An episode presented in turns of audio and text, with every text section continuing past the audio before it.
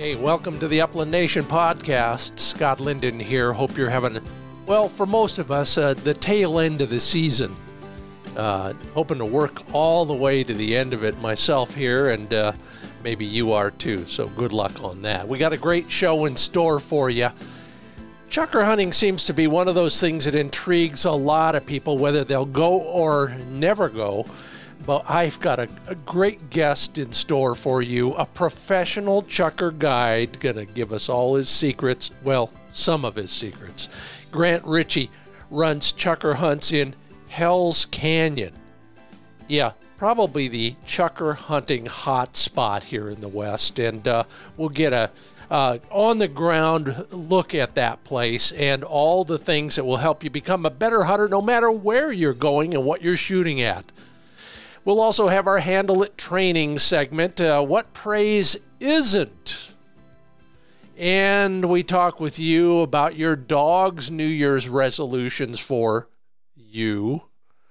It's all made possible by Sage and Braker Gun Care Products, Pointer Shotguns, Mid Valley Clays and Shooting School, Trulock Choke Tubes, MidwayUSA.com, and FindBirdHuntingSpots.com.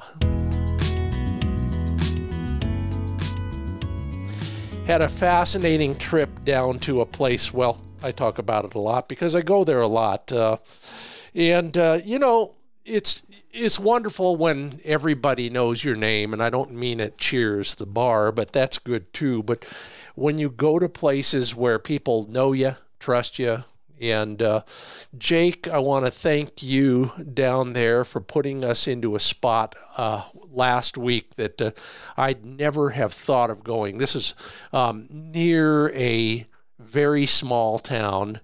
And if you went to a certain spot just north of this very small town, uh, we would find Huns, he said. Yeah, well, you know, it's been a couple good years for Huns, so we took him at his word. And on the way home on that trip, we uh, we pulled over, let the dogs out, put a couple shells in the gun, and walked up that draw. First point of the day, yes, indeed, missed.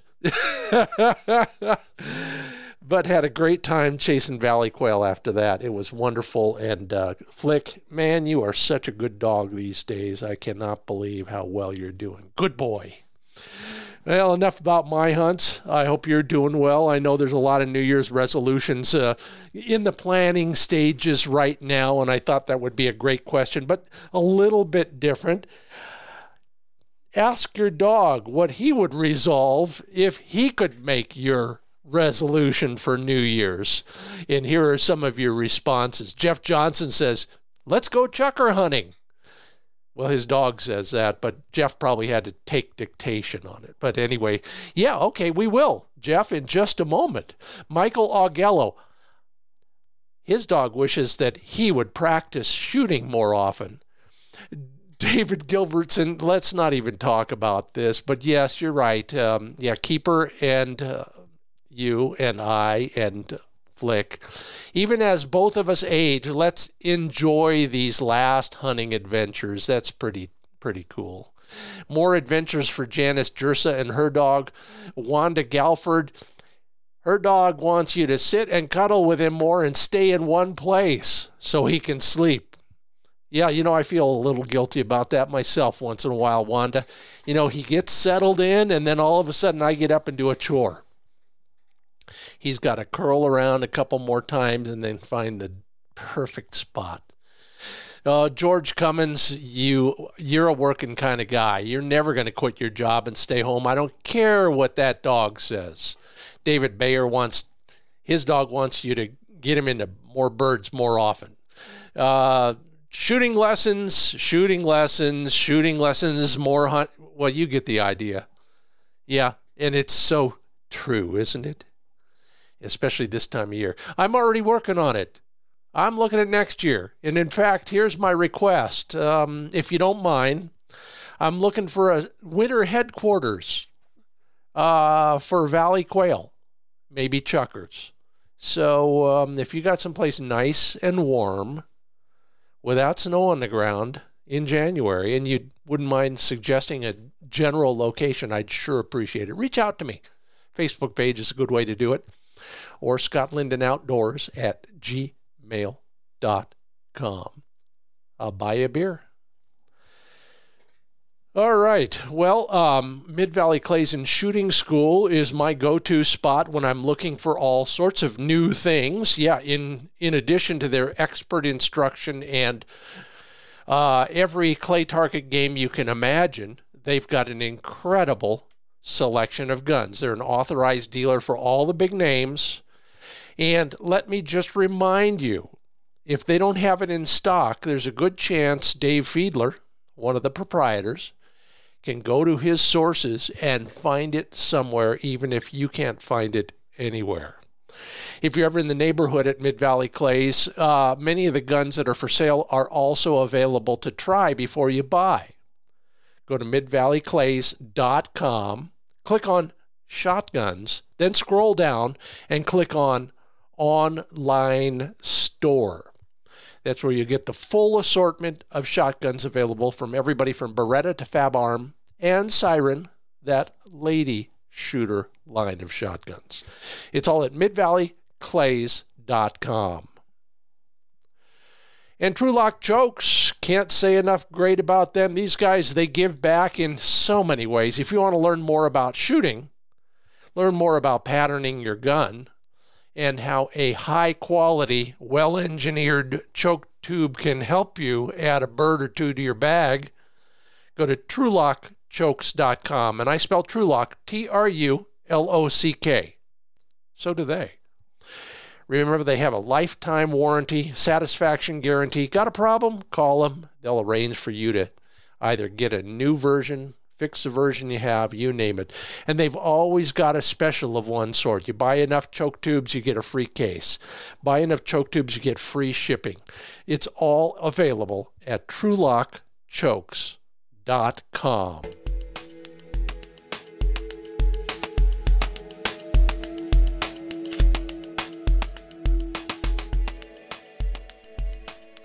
Well, I am so excited to have this guy with me because I you, can you believe this? I live in Oregon. The eastern border of Oregon is Hell's Canyon. I've fished the heck out of that area, but I have never hunted it. And we have the expert for Hell's Canyon and chukar hunting. Grant Ritchie is his name. You reach him and learn more about their chukar hunting trips at minamstore.com. But that's just the start of the story for him. Grant Ritchie, welcome to the Upland Nation podcast. Thank you. You know, um, I'm intrigued, and I have been for years uh, with that area. And I've been invited several times in the last few years and had to turn down the trips for whatever reason. I'm, my knees probably thank me for that. But other than that, tell me about your guide operation. What you guys do over in the you know the small town of Minam, Oregon. Yeah, so at Minam we do river trips primarily. Yeah.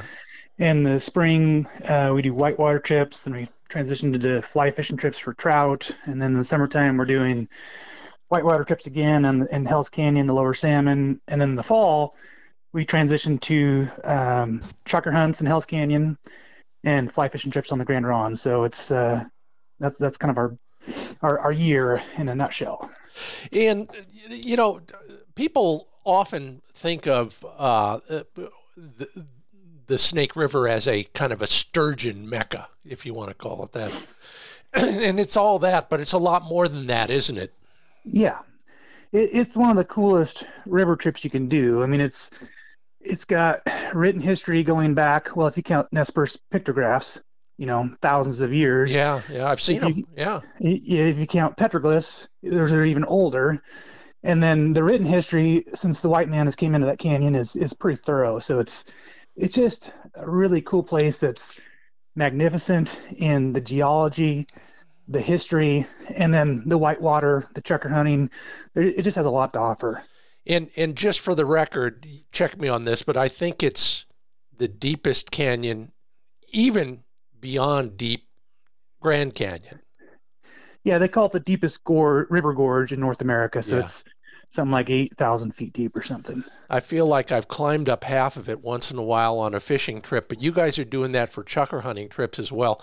Why don't you describe first off, why Hell's Canyon has such an appeal for you guys when it comes to chukar hunting? Well, it's you know, no matter if it's a good year or a bad year, there's going to be chukar in Hell's Canyon. Mm-hmm. You've got Chukar hill after Chukar hill. Let me rephrase that. So, like a normal chukar hill, let's say you only need 500 to 1,000 feet in elevation. Hell's Canyon's got that stacked on on top of each other three times. So you've got chukar that can go up five, six thousand feet in elevation. So so even if the bottom gets hunted a bunch or the top has a bad winter, like there's always chukar to replenish the population. So it, it tends to be a very reliable and uh, just uh, an efficient. It's just a good. It's just good chukar country. You know, I, I described earlier in the podcast a, a recent hunt I did, which uh, you know, in chukar country, and and it was very uh, what I'll call linear. Yeah, we had to climb, but but you you were climbing and covering lots of distance. In Hell's Canyon, it's so vertical. the The habitats just string themselves up the canyon, don't they? Right, and, and it's the same reason that made good cattle country. You know, you you have winter pasture, you have summer pasture, you know, and and chukar can move up and down and live wherever they see it fits them best for the time of year. So, go ahead. Uh, anyway, just uh, they, they they can go where the feed is, they can go where the water is. They got lots of room. And they're feeding probably like most chukars on certain things at certain times of year. And you know, no matter what, I just I killed a bunch of chukars last week and I opened up the crops on all of them. They were either empty or full of cheatgrass shoots. Nothing else. Do you see anything else out there that they're eating? Yeah, Hell's Canyon, they're they're eating a lot of different stuff. So mm-hmm, mm-hmm you, you always see a grasshopper leg or two. Um, there's ground cherries introduced by mm. homesteaders, so you almost you often find a, a ground cherry in there. Um, there's uh, different sunflower species out there, so you see seeds in there. So it's actually a lot of different stuff they're eating. I'll be darned. Is that uh, you mentioned ground cherries and uh, there's I know there are wild sunflowers. I see them all the time, but these introduced crops I've I've never thought about before. Yeah, so we uh, tomatillo, ground cherry. I don't know. I'm yeah. not a I'm not a, uh, a plant guy, but, but, as far as knowing the exact differentiation, but they look similar. They look yeah. the same. The ground cherry and the tomatillo. So they look yeah. like a little bitty tomatillo. How how about rose hips? Do you have any wild roses out there, and do you find any of that in a bird? Not in the chukar. The the rose hips tend to be where there's a spring or some uh-huh. other water source up high. Yeah. And I don't see it very often in Hell's Canyon. Uh, I found them in, in Valley Quail. In yep. fact, uh, I'll never forget. There's, in fact, it was a, a, a canyon called Rosebush Canyon, and it, there was a bush there, bush there, bush there, bush there. Under every bush, there was one quail. Huh. Just pure dumb luck. Um, how about um, dogs, boats, floating for chukars. How does that all work? So we move camp every day typically. Yeah. We, we start at Hell's Canyon Dam.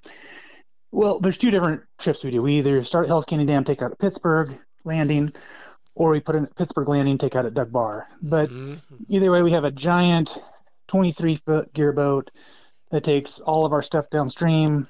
Two guides go down, set up camp. Um, the guys and the clients split their day between fishing and hunting, depending on uh, just whatever the client wants to do. If they want to spend the morning hunting and the afternoon fishing, or vice versa, or they just want to go hunt, you know, we, we just split it up however they want to do it. Nice. I know the bag boat's probably a giant raft. Um, right. What about uh, the client boats? Are they hard side or, or are they rafts as well? Rafts are typically a better option for big white water. Yeah, and so we run 18 foot rafts that are very stable, have lots of room for, you know, changes of clothes and your hunting gear and fishing gear and, you know, room for three or four dogs or wow. whatever. So, um, and we, we take our own dogs a lot. Yeah. Yeah. But if people want to bring their own dogs, they're welcome to. Um, it, if their dogs are not used to chukar country, yeah, they usually only last a day or two. Yep. Um, so, Yeah. Um, I, I I just think four dogs in a raft with with somebody on the oars and one or two other guys in there. That is a recipe for. I don't even want to think about it. How do you, how do you how do you, are you just lucky all the time, Grant? Well, my dogs go down the river every week all year long. Yeah. So they're acclimated to the whitewater, they're acclimated to the boats, they're acclimated to Hell's Canyon. Um, client dogs are usually pretty good. Uh, Occasionally, you'll get one that's a real nervous Uh-huh. dog that just uh, wants to jump in the river, you know, after every fish or what splash or you know, there's kind of there's you know, there's neurotic bird dogs out there. So Yeah. you, you, you get those occasionally. And those clients aren't having the best of time as we go down the river yeah. because they're just having to keep track of their dog. But but most of the time, dogs are pretty pretty cool on the raft. Tell me about your dogs. What have you got? I have two Cesky Fouseks. Oh yeah. I've seen pictures of your dogs in the strangest place. Where was I seeing? Yeah, on one of your rafts, I bet. Now that I think about it, tell me more about the breed. So they're they're uh, the most popular dog in the Czech Republic. They're uh, I think I think I believe they're the national hunting dog if I remember correctly. Hmm. But uh, they uh, they're a wire-haired pointing breed Mhm. that uh, you know is similar to Griffons. They typically have a little bit tighter coat, maybe a little taller, a little leaner than most Griffons. They can look a lot like some German wire-haired pointers. Yep. Um, but what drew me to them was kind of a dual purpose in that the, the club um, they really they're really careful about breeding they, there's there's lots of testing and um, and then they they also well so the testing part they make sure they're going to be capable in the field Yeah. so they have to pass their natural ability test their intermediate hunt test similar to NAVHDA Yeah. and then there's also a big emphasis on making it a good family dog hmm So at Minam, you know, we have, you know, thousands of new people, hundreds of dogs that come through our business in the summertime. And I've had dogs that are not friendly and it's not fun. So, you know, I wanted dogs that were just easygoing around new people, new situations. And there was a strong emphasis on making them a, a, a dual purpose yeah. breed. And, and, that, and so, so that's what kind of drawn me, drew, drew me to them.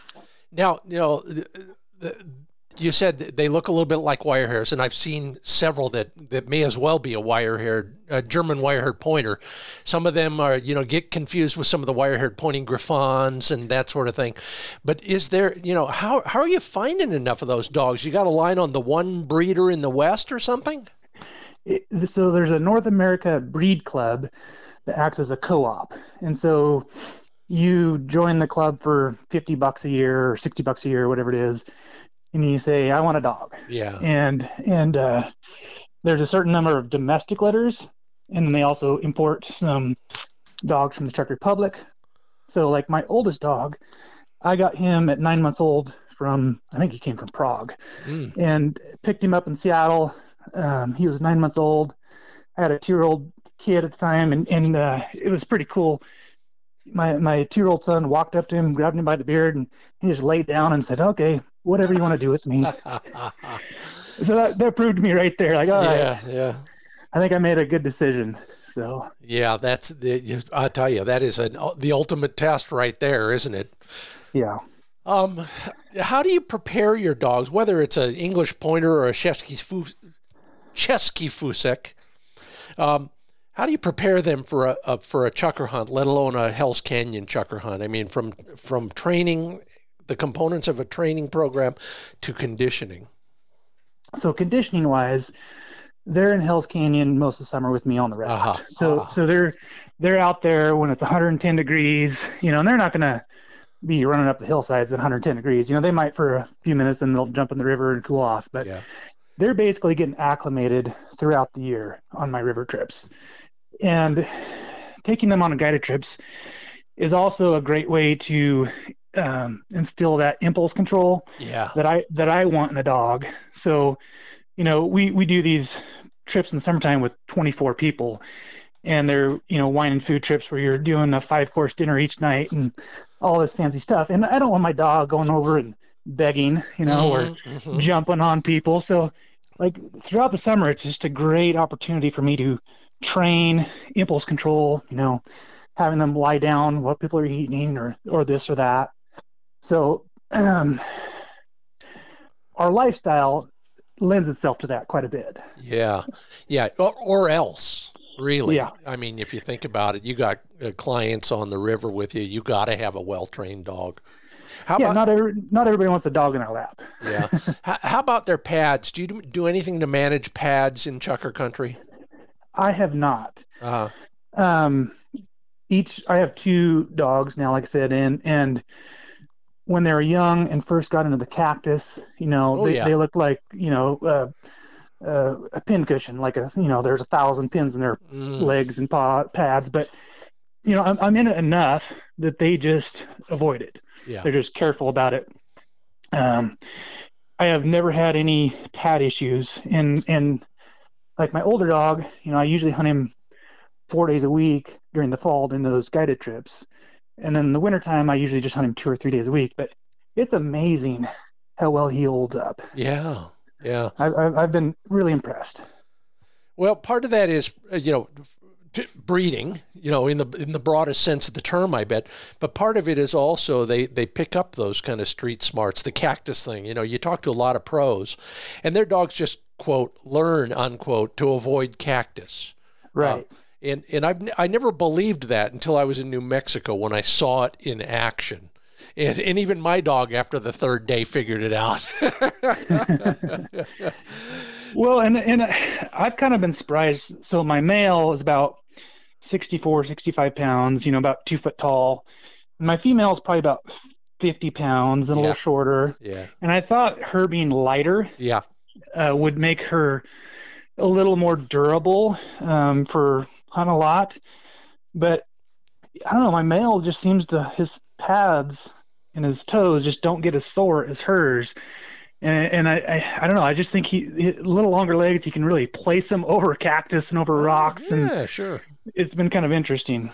Yeah, you know, a, a lot of the the trope is lighter dog, fewer pad problems. But Right. but that's pretty simple. I get it. Hey, you're listening to the Upland Nation podcast. That's Grant Ritchie from minamstore.com. M I N A M store.com. That's where you talk about a guided chukar hunting trip in Hell's Canyon. I'm Scott Linden, the host here at the Upland Nation podcast. Um, Grant, let's talk a little bit about strategy and tactics. We're going on a we're going on a chukar hunt, and and maybe it's Hell's Canyon, or maybe it's something a little bit easier to climb around in. Yeah, tell us how you you get out you get out of the boat, then what? So it, it really is going to depend on the time of year and how much rain you've had. Oh, So we'll start our, our chukar hunts in on the Idaho side of the river, uh, third sat- Saturday in September, yeah, and you're kind of hoping for those low birds. You know, the birds are still coming down to water quite a bit, unless it's rained a bunch, but they're typically coming down to the water. Um, there's big benches that you only have to do a little bit of elevation gain that you can kind of hunt hmm and you're kind of trying to intersect birds as they come down to the water in September. yeah. And it works sometimes, and sometimes it doesn't work. And if it doesn't work, you're just hoping it's cool enough that you can do the elevation gain to find them. Yeah. And by elevation gain, uh, you know, on a typical single hunt, you know, one, one hunt in a morning, uh, are you talking a hundred feet or a thousand feet? It really varies. So you can often find if early season, if the birds aren't on or you know within 100 or 200 feet of the river, a lot of times they're only like 300 feet from the river. Yeah. you know they're a lot of times they're not that far um, but then if you can go a thousand feet of elevation gain you know you, you get a chance of getting into a lot more birds um, and the, some of the hunts we do you get into rolling grasslands Yeah. so you can kind of start mixing up with huns and chukar up there and so if you can if you can do a thousand feet elevation gain that's going to give you the best hunt for sure How do we get in shape for a thousand foot of elevation gain? well, you know, there's stair climber. I actually have a stair climber. Yeah. Uh, and if I don't get a hunt enough, I try to I try to use that. And then early season, I try to use that. Um, but it's just you know, you just gotta you just gotta do it. Get your legs and your lungs in shape. And the one thing that impresses me, um, we get people coming from all over the country, and you know, sometimes the first day they're like, "Who put all these damn rocks under the grass?" You know, and and they get stronger and better every day. Yeah. And and so you know, the first day, you know, you might have somebody that only gains 300 feet in elevation. Second day, they might do 500. You know, by the end of the trip, they might be doing a thousand, 1200 feet of elevation, and they actually get stronger, even in just a week of doing it. You know, the other thing I noticed, and even with me, and, and we were talking off mic about snow. You know yep. what it's like when there's a foot of snow on the ground. You find every rock because you land right on the top of it and slide off. Yep. What I think people like your dogs, they become smarter walkers. Absolutely. Yeah, they avoid a lot of that stuff. They learn to follow the cow paths when there are some. All those things actually matter if you're doing three or four days of hunting, don't they? Yep. so I, I got to tell you, uh, you're talking about conditions. Yeah. This year, the Oregon opener was actually our toughest chukar hunt we've had in a long time.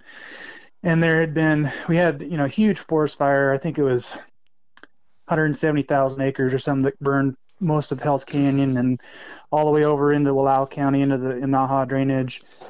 And but then we had a bunch of rain, and when we did our Oregon chukar opener the the second Saturday in October, there was a, a mat of two to three inches of fresh green grass everywhere. Wow. And and the shadowy slopes held dew, and so the birds were just all up high, and they just like, yeah, we're not going to come down, you know. And so anyway, condi- conditions can really make it difficult at times, but uh, that was that was the most green up I've ever seen in early October. You know, it's year. funny. I'm a little colorblind, so I can't see green stuff. Um, okay. And, and, that was the, one of the most mind-boggling aspects about cleaning those birds I was talking about earlier. We were walking around and getting on our knees, you know, periodically, and we couldn't find any cheatgrass shoots.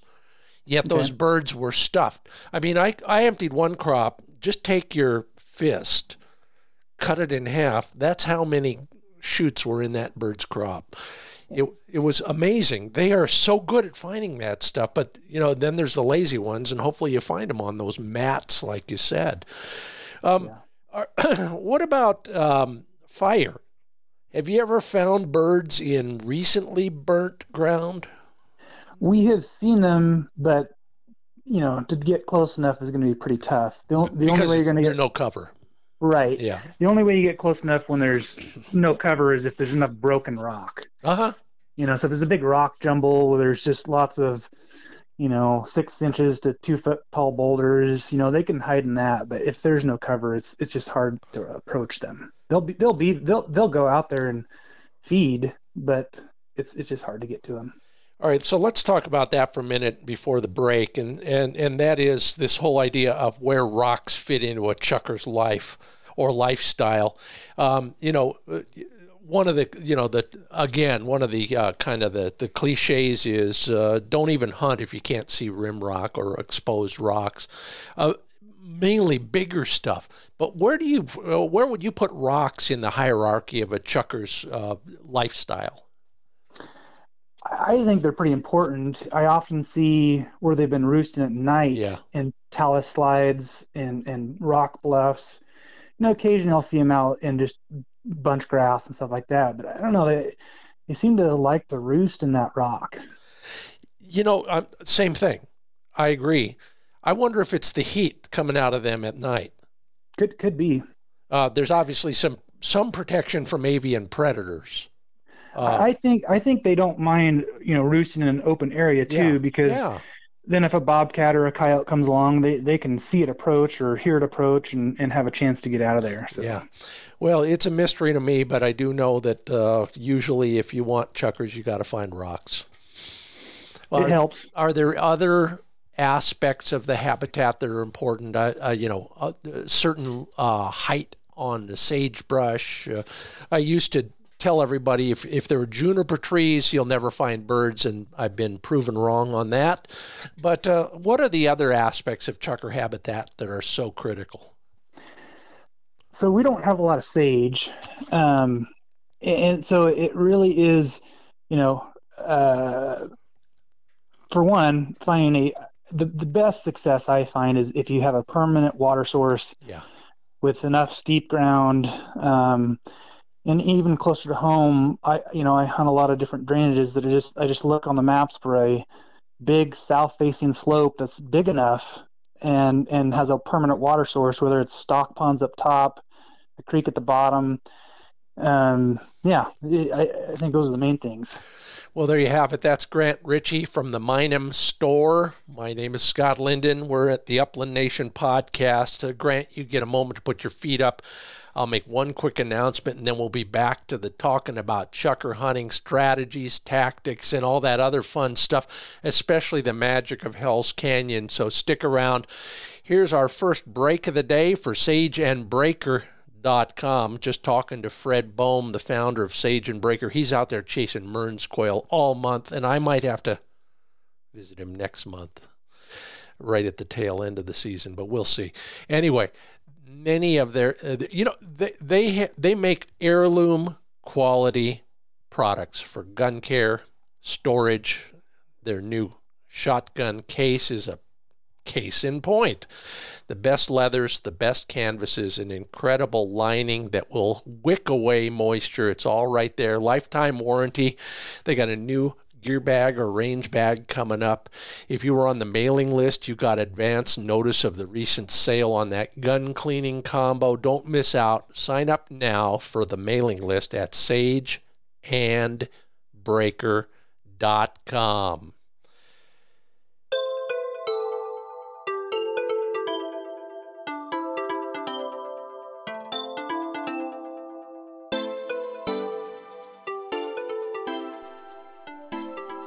Welcome back. Grant Ritchie, minamstore.com is where you learn more about all their trips virtually all year, probably not in the middle of winter, but everywhere else. Grant, welcome to the Upland Nation podcast again.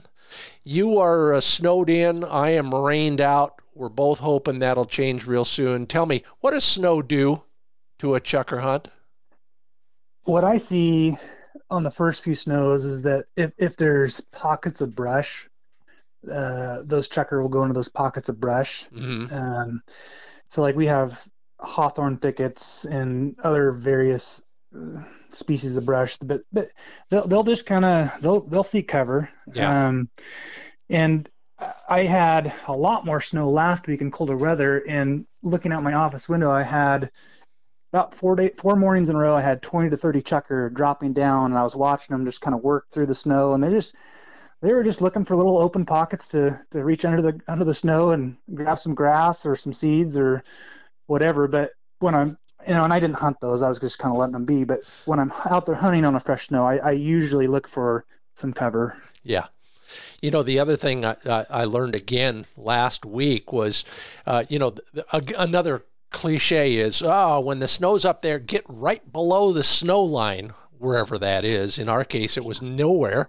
It was all snow, no line, but uh, but there were bare patches in spots, yeah. and and we'd look for those, whether they had cover on them or not. Uh, probably we didn't have the luxury, but bare ground because they can only work so hard through so much snow. Isn't that right? Yeah, if you have a big south-facing slope that'll burn off, that's obviously a, a, a magnet for them.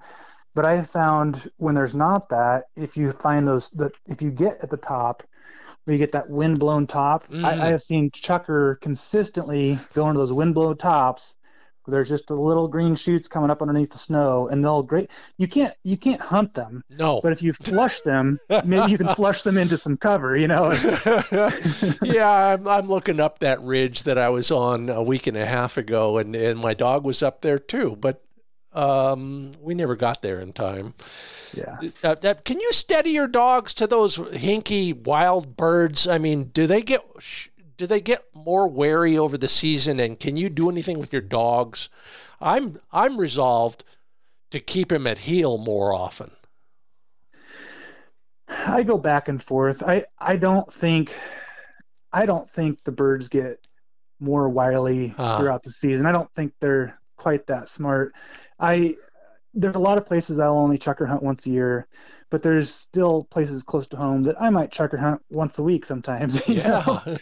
and it's more condition based. So if there's a bunch of snow on the ground and there's not much cover, like I remember last year, just just irritated me to no end. I'd get, I just, my dog would go on point from a pretty long distance, and I'd start coming up over, and they'd flash 100 yards out, and they just start landing in open grass or Yeah. open snow yeah. with no grass or anything, and so that that's really aggravating. But when it comes to, you know, if I see some birds flush, and do I let my dog go try to point them?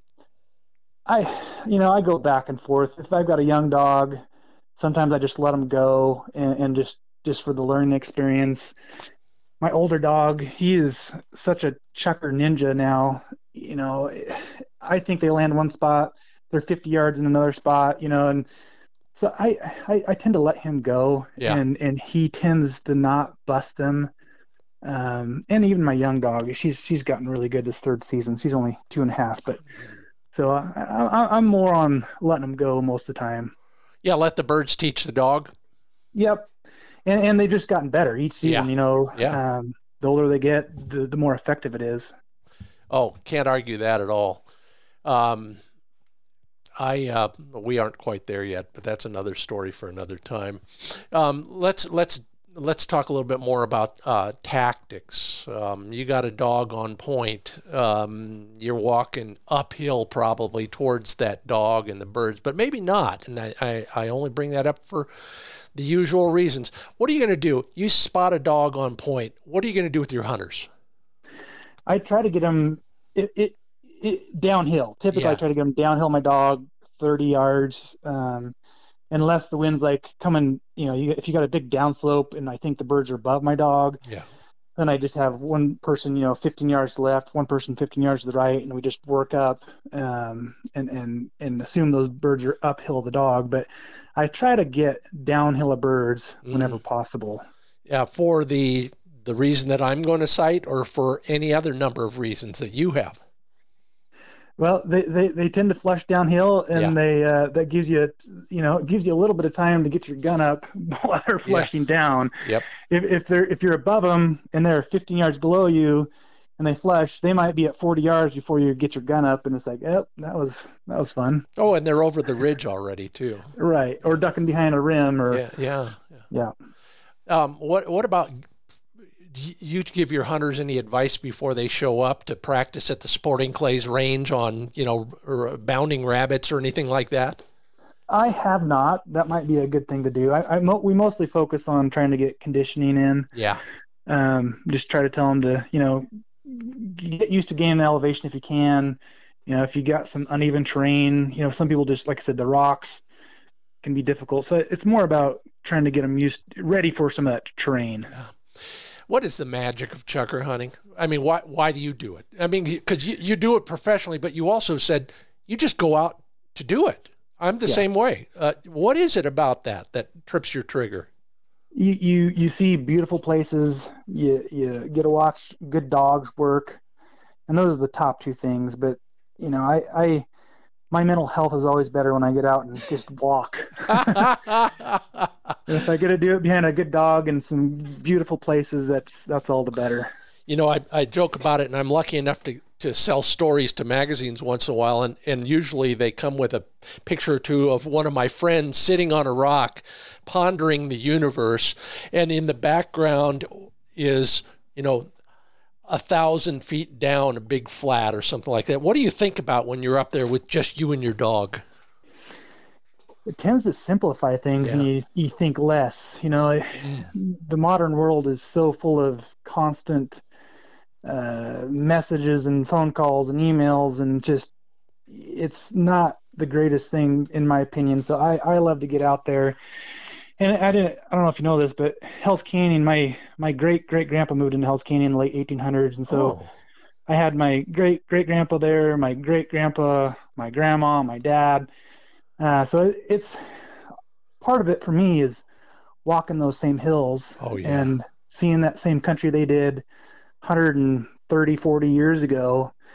you know, and they were just they were cowboys, but you know, we're doing it doing it for a different reason now. But it's it's a connection to that land and that history, and I don't know. I gained a lot from that. No, I can. I hear you. You know, I'll be up on a spot, and there will be one of those rock cairns that the Basque sheep herders put up. You guys ever mm-hmm. have those out there? Yeah, sheep sheep in Hell's Canyon for a long time over there.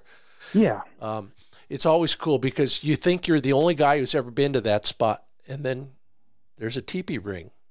Yep.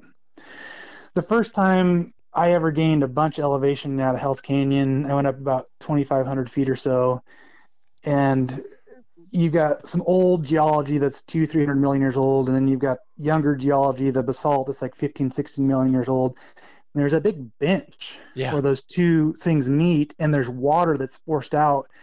And so he got up, I got up 2,500 feet elevation, and there's an old foundation and a stove sitting in the middle of it and a bed spring. And it's like, huh, well, somebody lived here at one time. you, you, you wonder how the heck they, what, first off, why the heck they moved there, and second, how they got everything there. But, yeah.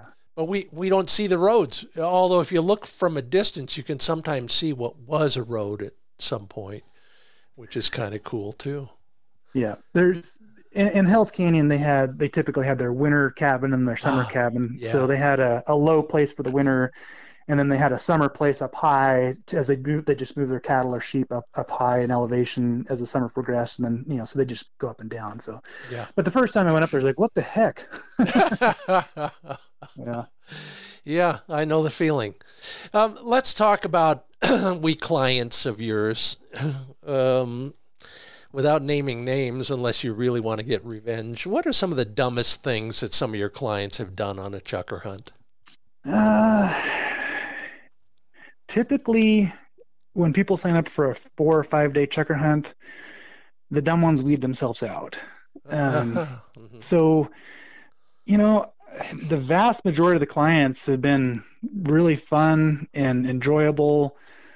Um, I can't think honestly. I, I I can't think of something really dumb a chukar hunter has done because they're kind of coming in there for something new, and they mm. they they typically either they're coming in for something brand new they've never done, or they're an avid chukar hunter that wants to see some new country, and so either way they tend to be pretty good people, and it's it's typically a lot of fun. You know, I just wrote a story and I talked about uh, etiquette, and one of the things I talked about was uh, don't show up unprepared you're just going to mm-hmm. screw up everybody else's trip. And uh, it sounds like that's what you're really talking about. Yeah. So we give them a packing list yeah, as far as this yeah. gear, but then you know we also talk about you know what kind of shape they're in, and you know we get families, you know father sons uh, combos where you know the sons might be just raring to gain 2,500 feet of elevation, and the dad's like, you know, I'll shoot any low birds, but I don't need to go up there, and and they it's just a Hell's Canyon is such a great experience. So yes, the chukar hunting can be great, but you're going down the deepest gorge in North America. You've got awesome geology. You've got an amazing amount of history, and it's it's just such a great trip. Whether you want to go up 2,500 feet in elevation or if you just want to look for low birds. So it, we just try to meet the clients at their expectation of what they're willing to do and they can always pick up a fly rod.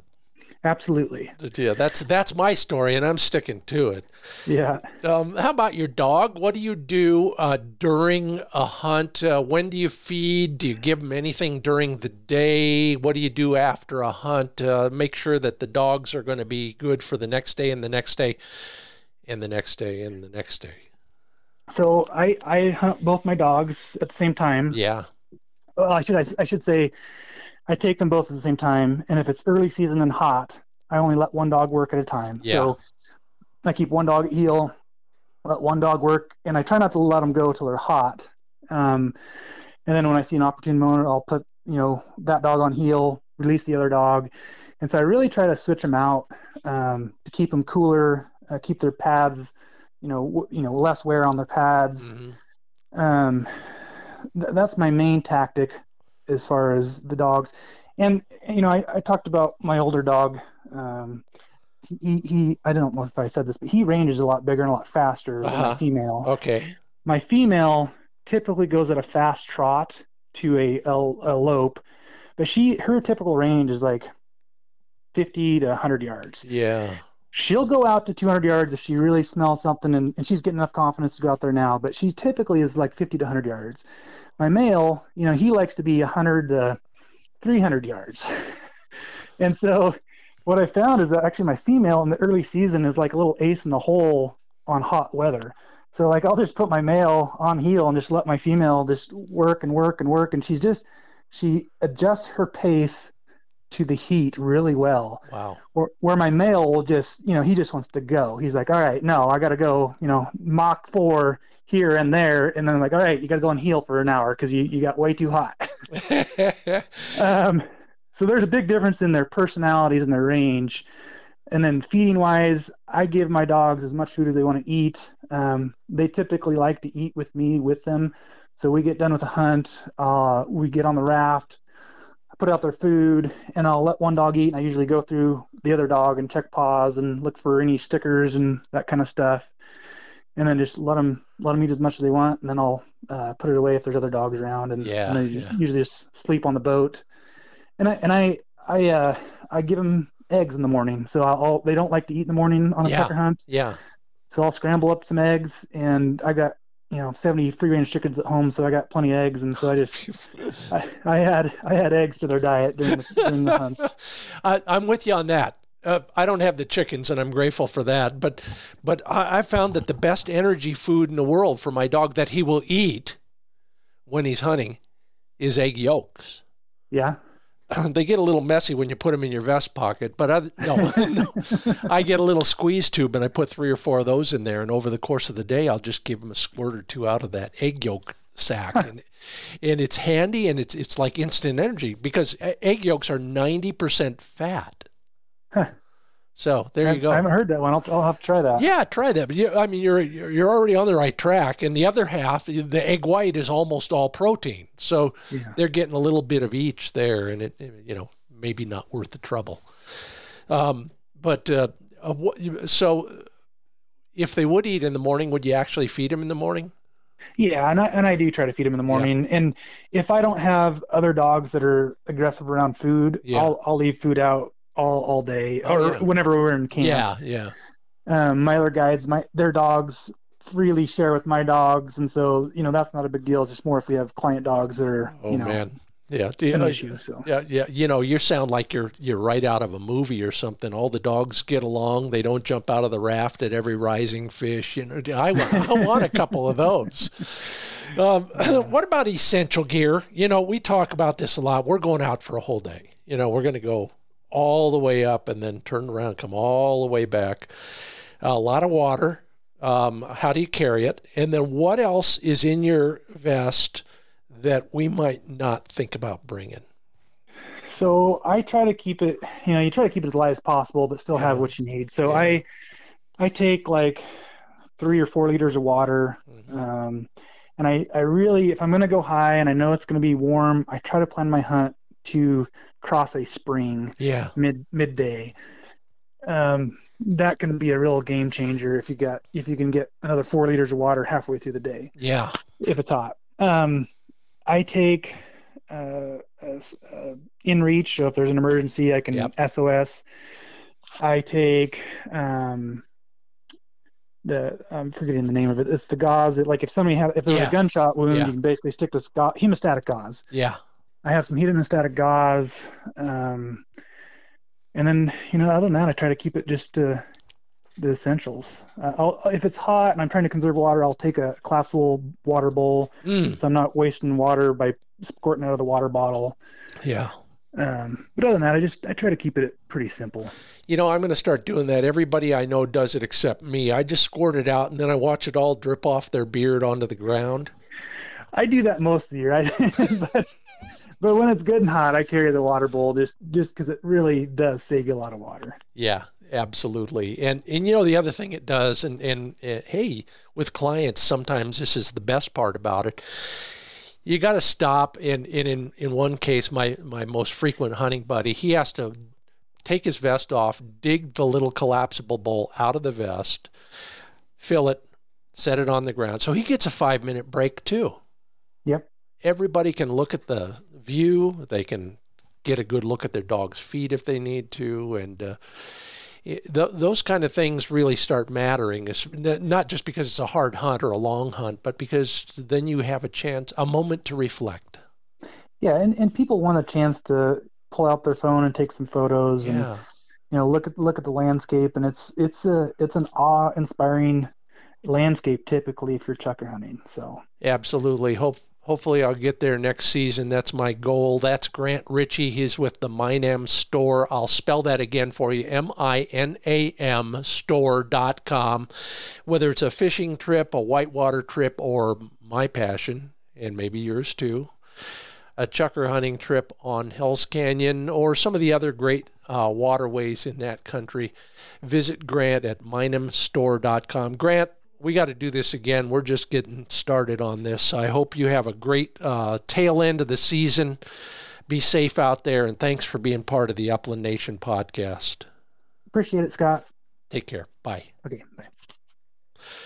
We have still got the handle it segment coming up. I talked about that earlier. What praise is and isn't and yeah, if you're intrigued, so was I. That's why I came up with the idea. But first, a word from Pointer Shotguns. Yeah, they got a new website, pointershotguns.com. I know. And it works. It's wonderful. And they've got a little bit of everything. You'll get your first word on the new side by side when you go there. Not yet, but soon. You'll also be able to browse the entire selection of pointer shotguns from the target guns to the deluxe versions to the starter guns. It's all right there. Pointer shotguns.com.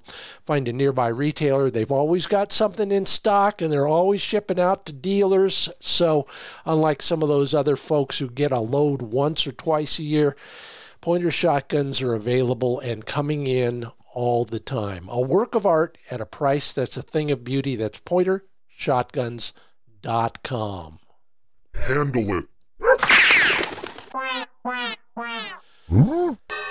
Yeah, so um, talk a lot about praise when it comes to dog training. And even in the field, I'm still doing it all the time. Just yesterday, we had seven bird contacts right outside the back door.